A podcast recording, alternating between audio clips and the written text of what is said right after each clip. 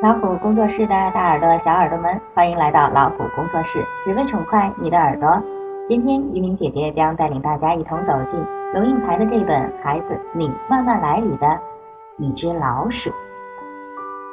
星期天早餐桌上，穿着睡袍的妈妈喝着咖啡，眼睛盯着桌上摊开的报纸。的的么？安安挤在妈妈身边，用手指着报纸上的字。的。蒙斯斯，你挡着我了，安安。妈妈试图把安安推开。妈妈，安安眼睛一刻不曾离开手指按着的那个字。妈妈的蒙斯，啪啦啪啦熊是什么？哦，demonstration。妈妈说是示威游行。你可以让我安静的看报纸吗？咔咔。噼，突突突突啦！安安根本没听见，他的手指和眼睛移到另一块。卡皮图拉拉熊是什么呢？Capitulation，妈妈说是投降的意思。咯咯咯飞！不等他念完，妈妈已经把报纸抽走，躲到厕所去了。桌上的果汁盒哦 orange 沙。福特啊，柳枝丁，结结巴巴的，很正确的一个音阶一个音阶的发音。走在马路上，他看着身躯庞大的公交车。古特莫根啊，他恍然大悟的惊喜。早安吗？家中有客人来访，他紧迫的盯着客人的胸部，两只眼睛直直的自语：“杜宾士。”客人转身。他跟着溜到前头，杜杜杜比是豆豆腐，哈哈哈！他笑，笑得在地上打滚儿。杜比是豆腐，你是个蠢蛋。杜比是豆腐，这种快乐确实像一个瞎子忽然看见了世界，用张开的眼睛。妈妈瞅着在地上像驴子一样打滚的小男孩，忽然想到，或许幼儿园里不教认字是对的。急什么呢？童年那么短，那么珍贵。现在二十个孩子从 A B C D 一块出发，抢先认了字的孩子大概有两三个吧，反而坐在教室里发呆。其他的小伙伴们叽叽喳喳，兴奋地发现字的世界。经纪人周刊上有统计数字，让妈妈眼睛亮了一下。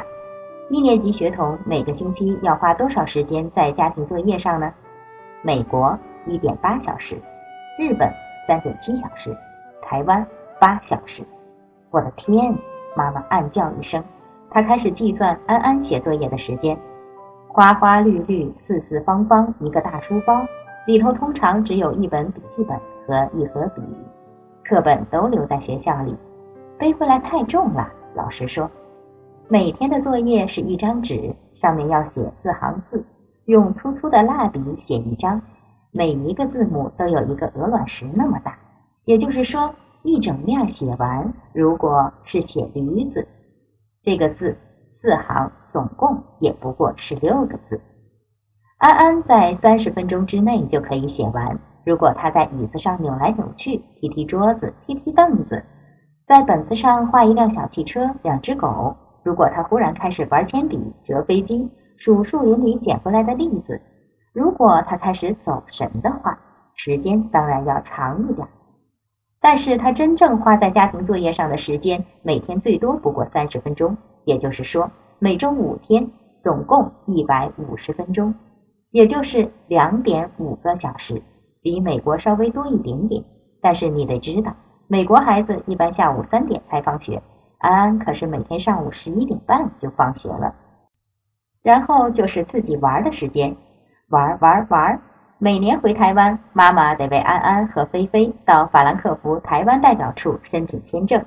申请书上总有一栏，问此申请人职业为何。妈妈规矩的填上玩玩玩。申请人访台目的玩玩玩。如果有一栏问申请人专长，妈妈想必也会填上玩玩玩。台湾七岁的小孩子要花八个小时写作业吗？妈妈有健忘症，已经不记得多少自己的童年往事了。唯一印象深刻的是自己多么不愿意写作业，为了作业而说谎是他变坏的第一步。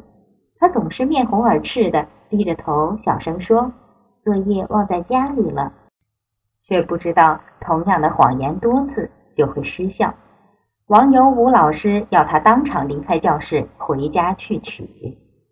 他一路哭着走回家，经过一条小桥，桥下一湾小河。游着几只乳黄的鸭子，他想，是不是自己跳下去淹死，就不必写作业了？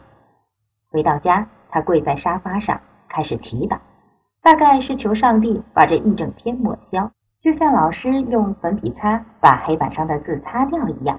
他在沙发上哭着睡着，睡到天黑。十一点半放学，安安走路回家。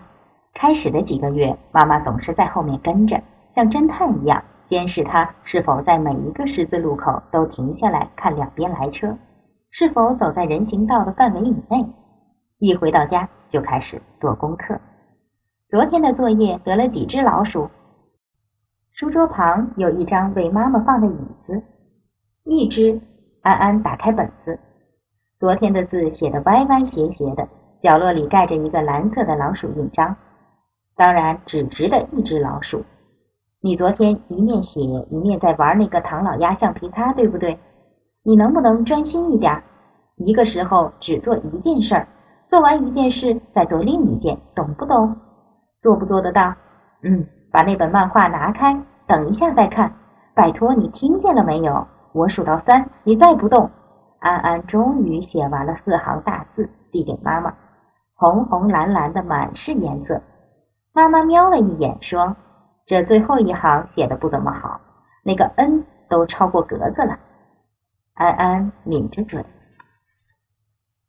这样吧，妈妈继续。另外拿张白纸，你就补写这一行怎么样？这样才会得三只老鼠。安安白净的脸蛋儿开始涨红。妈妈从抽屉中抽出一张纸，来，我帮你把线画好，很简单嘛，一行就好。为什么？安安忍不住了。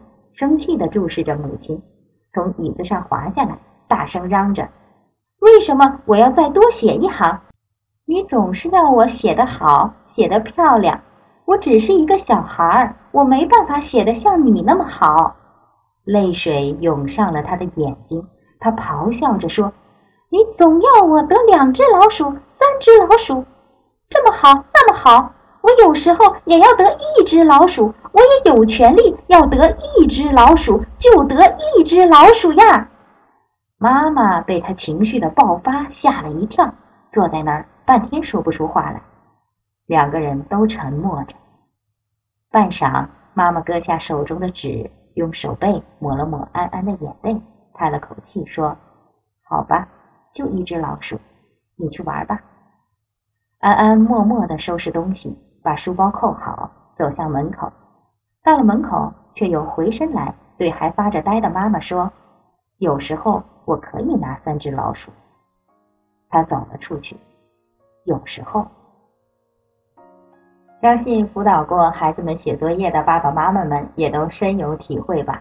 当然了，我们的孩子的课业负担一定比安安那个时候要重一些。